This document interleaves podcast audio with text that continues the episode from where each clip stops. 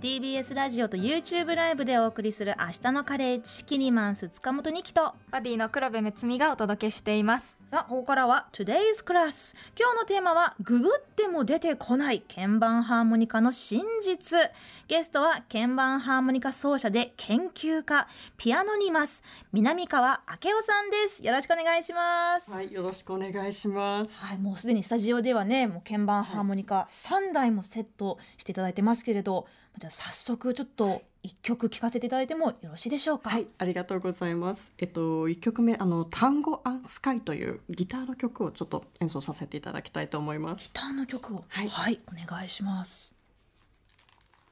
はい、ちょっとヘッドホンをつけていただきまして。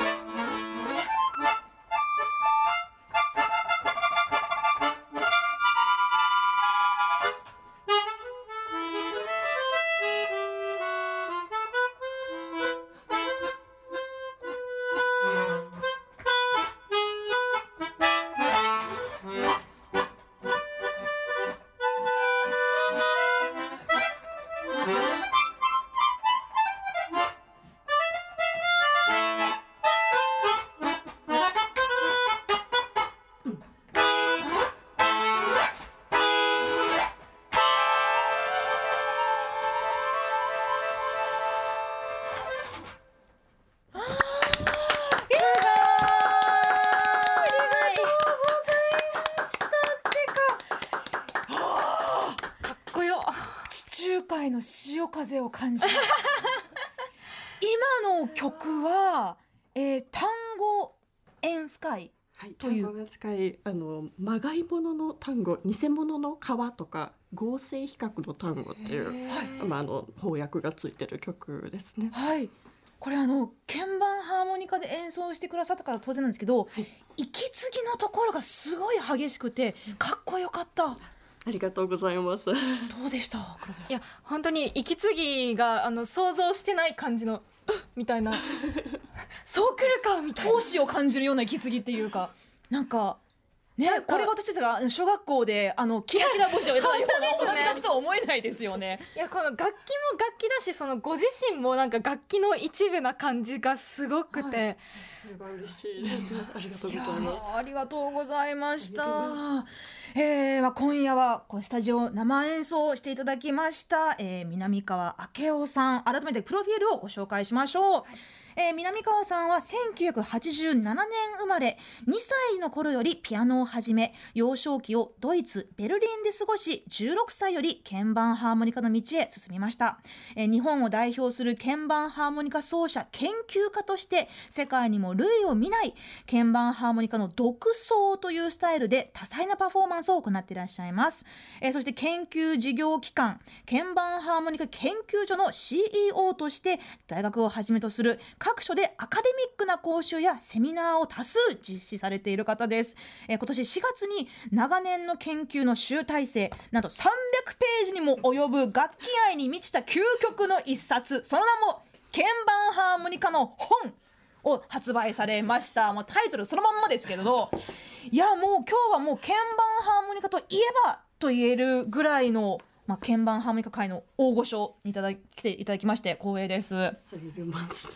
い、まあ、と言いましてもね私たち鍵盤ハーモニカってこう小学校とか幼稚園の頃とかに音楽の授業で触った以来あんまりこう普通の人は、はい。まあ、触ることもないし聞くこともあまりないとそうですね思うんですよ。あの南川さんそもそも鍵盤ハーモニカはどういうきっかけでハマってったんでしょう？最初はですね私あの高校生の時に学園祭バンドをしておりまして、その時にキーボードの担当だったんですね。うん。で、えっと、キーボードを2台弾くやつとか見たことあります？はい小室哲哉さんみたいな、わかります。はい、あれにとっても憧れたんですけどもうちょっと2台は買えなくてあしかもあの運搬もできないっていうので。ね。であの左手でキーボードを弾きながらこの上にこう鍵盤ハーモニカを乗せて右手で鍵盤ハーモニカを弾くっていうのをちょっとあのやってみたんですね。えでもそれ吹きながらですよね。吹きながらです。はいなので、えっとまあそれがきっかけで、まあちょっと鍵盤ハーモニカをあの少しずつ取り入れるようになって、ん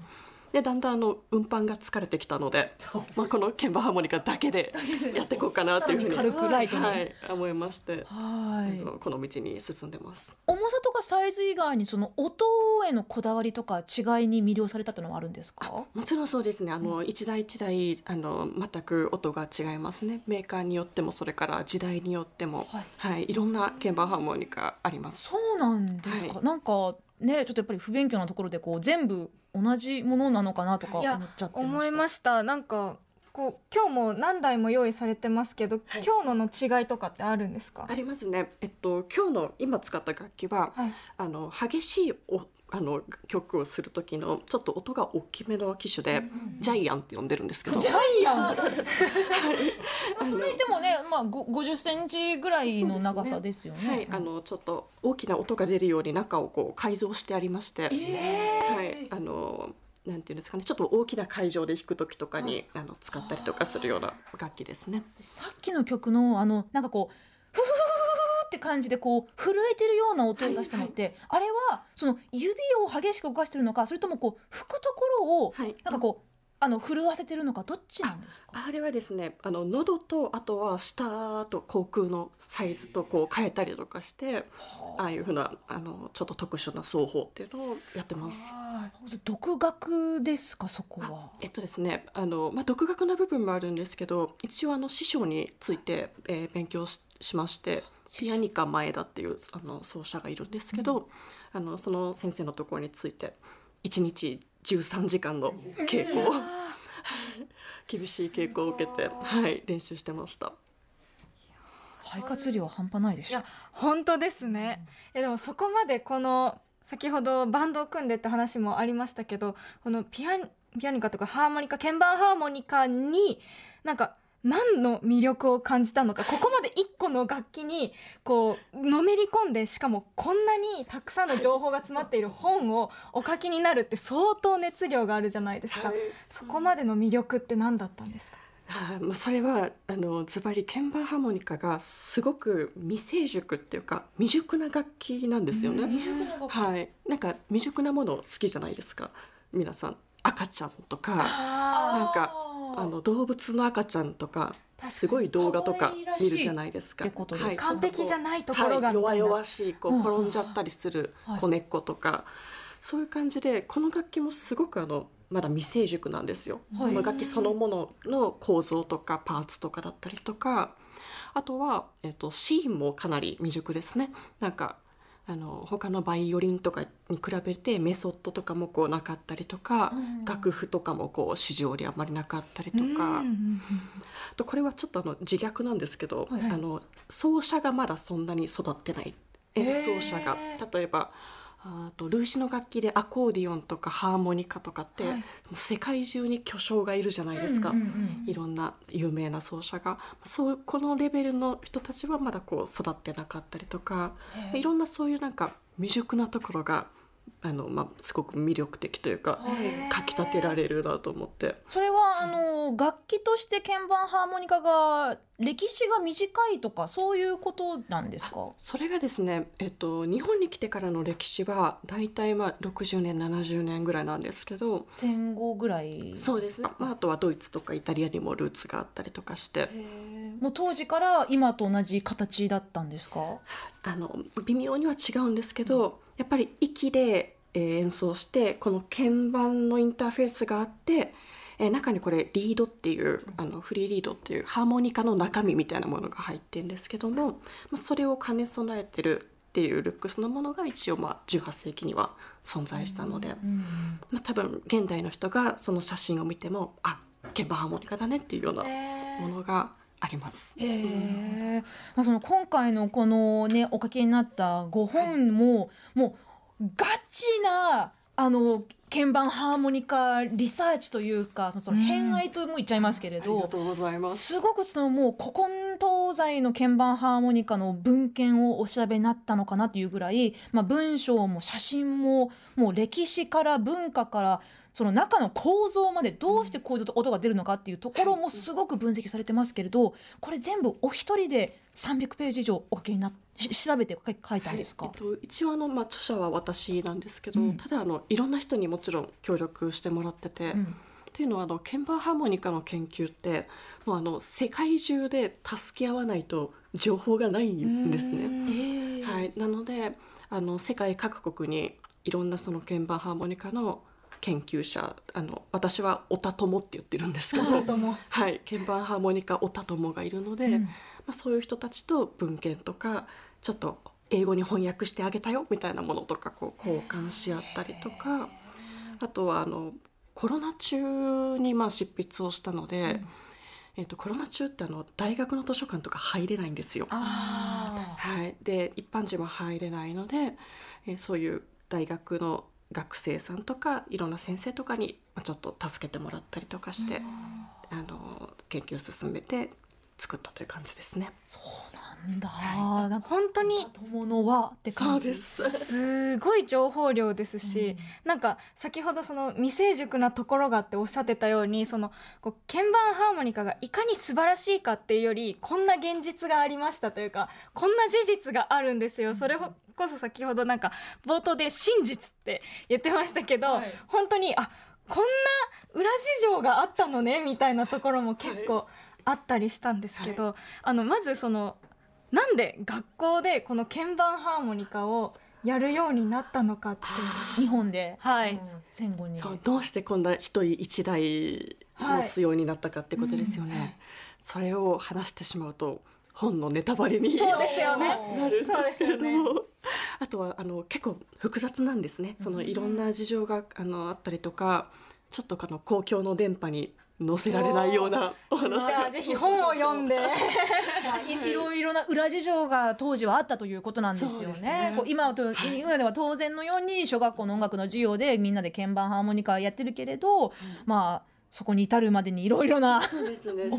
産業界だったり、はい。教育界だったり、まあ政府だったり、あのいろんな人のこう思惑があって、あの今のこう一人一台ね、鍵盤ハーモニカが教室にあるっていう状態につながってます。南川さんご自身としてはその鍵盤ハーモニカという楽器を子供のうちからこう触れて慣れていくにはふさわしい楽器だと思いますか？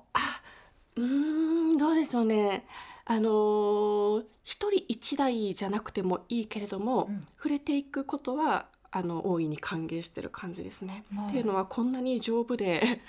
あの子供が触ってね大丈夫な楽器ってなかなかないんですよね。確かに私ちょっと鍵盤ハーモニカでおてんばじゃないけど、はいなんかそのケースに入れてね、はいそのケースで結構なんか振り回してたような思 そうないんで。すよ。はいあのこんな丈夫な楽器はなかなかないっていうので、私はあの子供が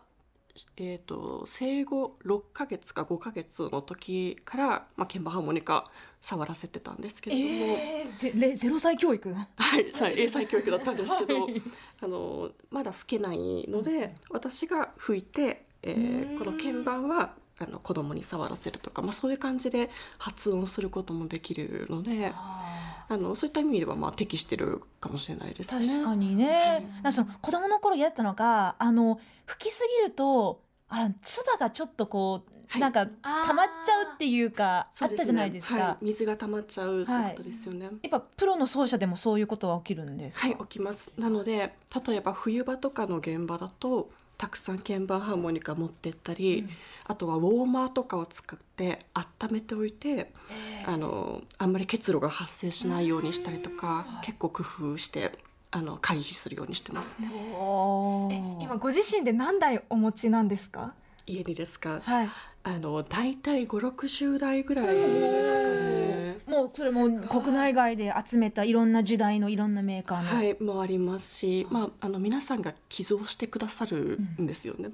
あの家にこんなのあったんですけどもしかしてレアなやつですかっていうふうに言って、えーはい、私もこの鍵盤ハーモニカの5本を読ませていただいてあの本当にこういろんなジャンルの音楽の、まあ、ビッグネームの、ね、ミュージシャンたちがあのメインの楽器としてではないけれど、まあ、例えば、はい。まあ、ジャズで言えばハービー・ハンコックやはい。ナット・キング・コール、えーそしてまあロックでもねビーチ・ボーイズからデイビッド・ボーイから、はい。ゴリラズとかレッチリまで、はい。すごくあのあ知ってるこの曲知ってるあ確かにこれ鍵盤ハーモニカだってこう、本に出てくる曲をあのネットで聴きながらあそっかなんか聞き覚えがあると思ったんだっていうその答え合わせのようなのがすごい楽しかったんですよ。そうなんですよ、ん。あのあんまり大人になってから鍵盤ハーモニカ聞いてないなってさっきあの最初に冒頭におっしゃったと思うんですけど実は溢れてて、例えばあの子供用のなんていうんですかね教育番組とかつけてるとやっぱり BGM にしょっちゅうもう5分に1回ぐらい出てきたりとか。でまあそのさっきロックとかジャズとかだともう本当にいろんな巨匠に使ってもらってたりとかして、鍵盤ハーモニカの音って多分パッとはわからないんですけどまあ溢れてるという感じですね。鍵盤ハーモニカができたのはいつ頃なんですか？あそのそのさ一番最初にですかね、やっぱりえっ、とえっ、とですね1820年代じゃないかと私はあ間違えました。19、えー、1829年じゃないかっていうふうにか思ってます。なり前からあるけど今でも親しまれてるっていうことそうですね。あのいろいろこう形を変えながらも、あの生きてるという感じですね。うん。形を変えながらでもそのなんでしょうね。こう楽器としてこれまで残ってるんだけどあんまりこうまあちょっと失礼ながらこうメジャーではないところちょっとあるじゃないですか、はいはい。そこに関してはちょっと変えていきたいとかなんかお気持ちありますか？難しいですね。このなんかメジャーではないところがいいところなのかもしれない。っていうかあの、まあ、ちょっと例えばオーケストラとかで言ったらビオラとかうん。少しこう影の主役な感じじゃないですか、うんはい。そのなんか全面じゃないところも素敵なところなのかなっていうふうに、うん思ってますね。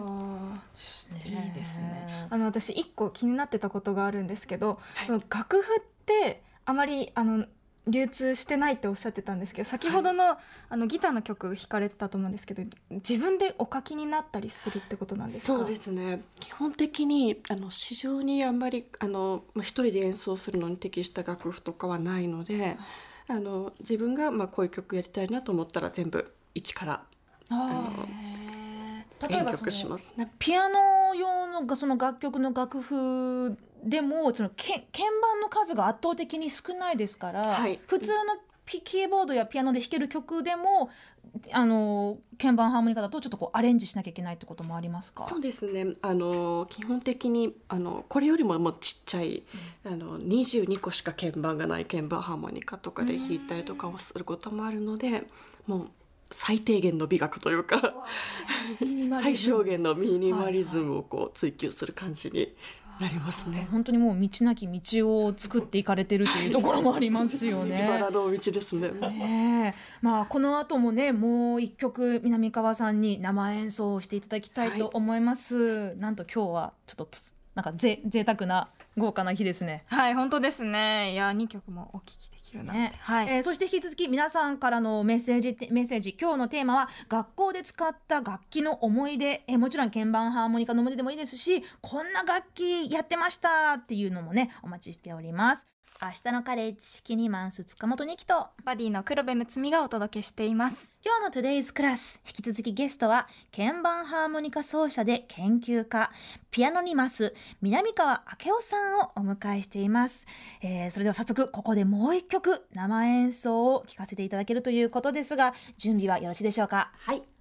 願いします。次はどんな曲でしょう？はいえっと次は愛の賛歌という曲。あの越路吹雪さんとかの歌唱で日本ではおなじみの曲をちょっと演奏したいと思います。はいお願いします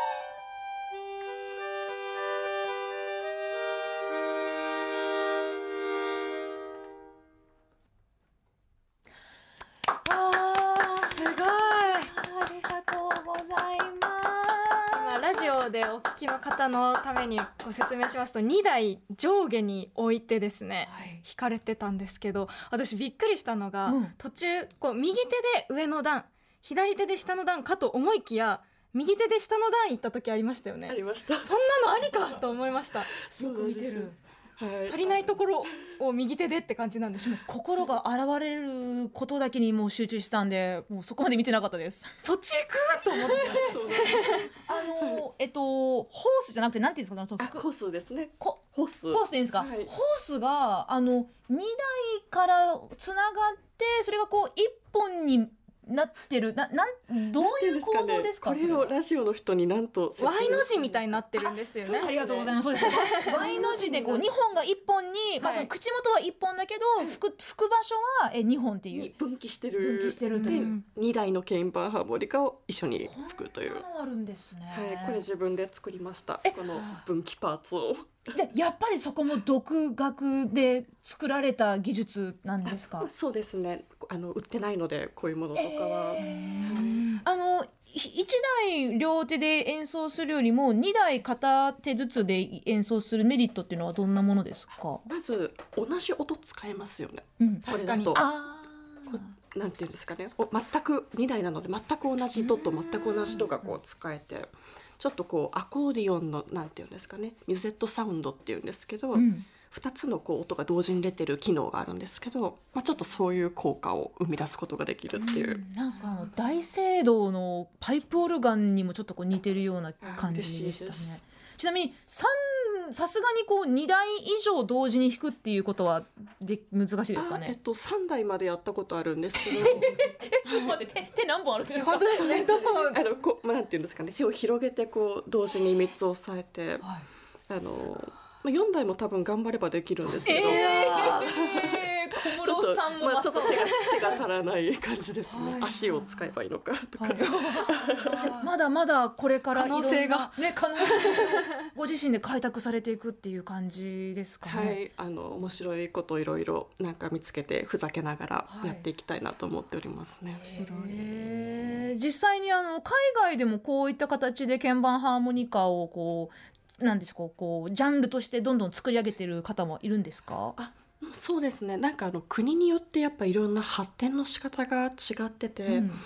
例えばあのさっきおっしゃっていただいたようにアメリカとかだとそういう、まあ、ロックとかジャズとかのフィールドが多かったりとか、一番の人口が多いのが南米なんですよ。へ南米はあのオーガスタス・パブロっていうちょっと鍵盤ハーモニカの巨匠がいてて、まあ、その影響でやっぱりレゲエとかあのそういう音楽で鍵盤ハーモニカ使う人が多くて、レゲエの鍵盤ハーモニカってちょっと聞いてみたいですね。本当ですね。めちゃくちゃいっぱいあります。うんあの南川さんが思うそのまあ日本を代表されてるということもあってそのなんかこう日本らしさっていうものは鍵盤ハ鍵盤ハーモニカではどういうふうに表現できると思いますか？ああなるほど。日本らしさ難しいですね。まあ多分日本人しかあんまりないなっていう特徴はちょっとこう拳のような表現だったりとか。お演歌の。あそうですね。あるあとはちょっとあのゲームミュージックっぽいようなあのピコピコしたようなものだったりとかあの本当になんかそういうなんていうんですかね電子楽器でやってしまうとピコピコ感がすごい強く出るんですけど、まあ、ちょっとこういうアナログの楽器を使うとあのアナログとピコピコのこう中段中間みたいな感じで、あのいい表現ができたりとかっていうこともできます。えー、ありがとうございます。ちょっとここで皆さんから届いていますねメッセージをえちょっと読んでいきたいんですけれど、あの南川さんちょっともうよかったらあの BGM を何かちょっと出していただけることってできますでしょうか？我我々がメッセージを読んでる間になんかちょっと弾いてもらうことって可能ですか？今今いきなりですけれど。あちょっとあのかちょっとあの音域がかぶっちゃうかなとあそっかはい声とあの声の音域とちょっと近いのでそっかそっかちょっとマイクで言うと喧嘩しちゃうかもしれませんね。ははいい、わ、かりました。じゃあ、えーここから皆さんからのメッセージを紹介していきましょう。はい、こちらナナハンさんからいただきました。えーこんばんは。はい、こんばんは。学校で挑戦してみた楽器はトランペット野球が大好きなのでプロ野球の応援歌を吹くことに憧れましたが挑戦してみると頬は痛くなるし息は続かない自分には無理だと諦めました あーやっぱりこうあのえっとなんだっけかえっと吹く吹く吹く楽器吹奏楽。吹奏楽器。そう吹奏楽器ってやっぱりこう顔とかあと肺？お腹？質量とか使いますもんね。痛くなります？最初のは。痛くなります。はい。なのでもう己を鍛えるしかないです。うあのチョコザップに行って。で あの顔の筋肉を、はい、運動されてますよねでも。運動してますねすごい。あの週に2回テコンドーと週に1回空手にすごい。行ってそっち？はい、はい。あの肺活量落ちないようにしてます。いやあとなんか精神統一とかそういうのも。せそうですね。やっぱあの俊,、まあ、俊敏さだったりとか、あとはあの呼吸も大事なスポーツなので、まあ、そういう面でもやるようにしてます。ね。なるほ小ど顔効果もありそうって思っちゃいましあー 確かに筋肉使いますから。ね。と LINE に来てるものでロブマチャコさんからこんばんは。小学校の時に使った楽器で印象深いのはマーチンググロッケンです。鍵盤楽器を通常のように使うのではなく縦にして使うので演奏が何気に難しかったです。そして重い棒がお腹の部分に当たるので痛いそれでもメロディーラインを演奏できるので人気はありましたということででも鍵盤ハーモニカもこう外で持ち歩いて演奏するのとかに向いてる感じします、はい、そうですね。あのーグロッケンもいいんですけれども、ぜひ鍵盤ハーモニカも バスマスターもいいんですけいやそうですよど、ね。ぜひ鍵盤ハーモニカ。私分からなくてちょっとあの画像を検索したんですけどなんかグロッケンってなんかこうつ強そうな名前だなって思ったら確かにこれちょっとなんかドンキにもなりそうだなって思いました。でも結構可愛い高い音が鳴る鉄筋のちっちゃい版みたいなうんうん。感じなんですね、結構可愛い音がしますね。大きいんですけどね。素敵。いいですね、えーこちら、えー土浦の高虎さんからいただきました。学校での楽器の思い出は小学校4年生くらいに金管クラブで吹いてたアルトホルン。最初はマウスピースだけで音が出るまで練習させられやっとホルンを持たせてもらった時は嬉しかったなというあそうか。最初はなかなかちょっとまあ音も下手っぴだろうからこうマウスピースだけで練習されるんだ。あのテニス部のあの球拾いみたいなもんですね。ああなるほど。そなるほど。ねもうちょっとハーモニカはもう吹けばすぐ音が出るので、はいはい。もう鍵盤ハーモニカの宣伝がお上手ですね。もう売り込みされてますね。はい、LINE に来てるもので、ケンジさんから、ニキさん、黒部さん、こんばんは。私は小学生の頃もっぱらクラスで一番リコーダーがうまい。過去自称でした。うまい人でした。先生に指名されてアマリリスの二重奏とか、ダニーボーイなどみんなの前で吹きましたよ。あの頃が私の音楽的才能のピークだったのかなということで来ていますけど、確かに小学校以来音楽に触れる機会とか、学校を卒業したらだいぶ減っちゃいますけど、そういう方でもやりやすい楽器ということでしょうか、鍵盤ハーモニカは。はい、今押し入れにある人は出していただいて、はい、実家のねお尻に眠ってるかもっていう人そうですよね。も多いかもしれませんね。もしかしたらすごいレアかもしれないので、おちょっとそれを感じたら私までご気になっ確かにね。確かにでもやっぱその本当にこう子供の頃で終わったとしてもでもその時の嬉しかった思い出とかね、楽しかった思い出っていうのをい今でも残ってるっていいですよね。えーこちらソフトクリームさんからもいただいてます。小学校の思い出です。6年生の運動会で鼓笛隊をやりました。ベルリラをやりたかったのですが当時音楽の先生が担当楽器を決めていたように思います、ベルリラは数台しかなくピアノを習っている子が担当しました。私は音楽があまり得意ではありませんでしたので小太鼓の担当になりました。曲は富士山でしたが今でもリズムを覚えています。懐かしい思い出ですはい。ベルリラって何ぞやって思った。あこれもなんかたた叩くやつですかね。ベルさっきのあのえっとググロッケンがあー近いですね。肩から、えっと、担ぐものだとしたらこのベルリラは片手で持ってもう片方の手で叩く鉄でも割筋？と鉄筋ですね。なんか棒にうん。鉄筋がくっついてるような絵絵ですねはいちょっとグーグルさんに頼ってるんですけれど今。でも私この鍵盤ハーモニカの本読んでてその中の構造がどうなってるかをめちゃくちゃなんか擬人化というかなんか巨人があの吹いている人のことを巨人と例えて鍵盤ハーモニカの中に住人がいてみたいな例え方をして構造を説明されてたじゃないですか。あの独特な考え方はどこから生まれるのかと思ったんですけどあのぜひ皆さん読んでみてほしいなはい、ありがとうございます。本当にねもうこれはもうただななな ただななる鍵盤ハーモニカ愛を感じるとともにでもものすごくあの史実的にもねこう忠実というかこう正確なリサーチたくさんされてましてでも本当にもうさまざまな時代国の楽譜の絵とかあのメーカーの宣伝のねこう写真とかもあるんですけれどなんかこうあのー子供の頃に当たり前のように触った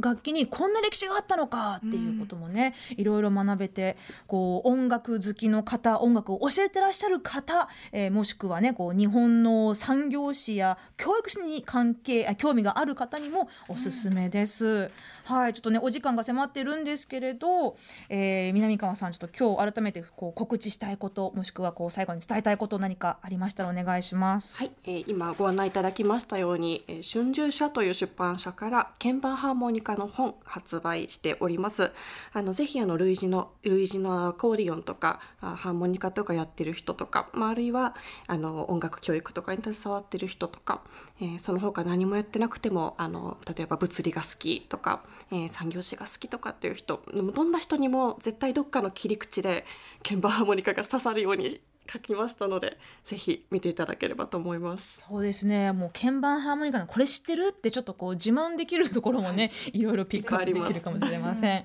はい、ぜひね、えー今後の演奏やフェスイベント出演なども関しても南川さんの SNS をチェックしてください。えー今日の明日のカレッジ Today's Class ここまでのゲストは鍵盤ハーモニカ奏者で研究家ピアノにます南川明夫さんでした。今日は本当に素敵な生演奏どうもありがとうございました。ありがとうござい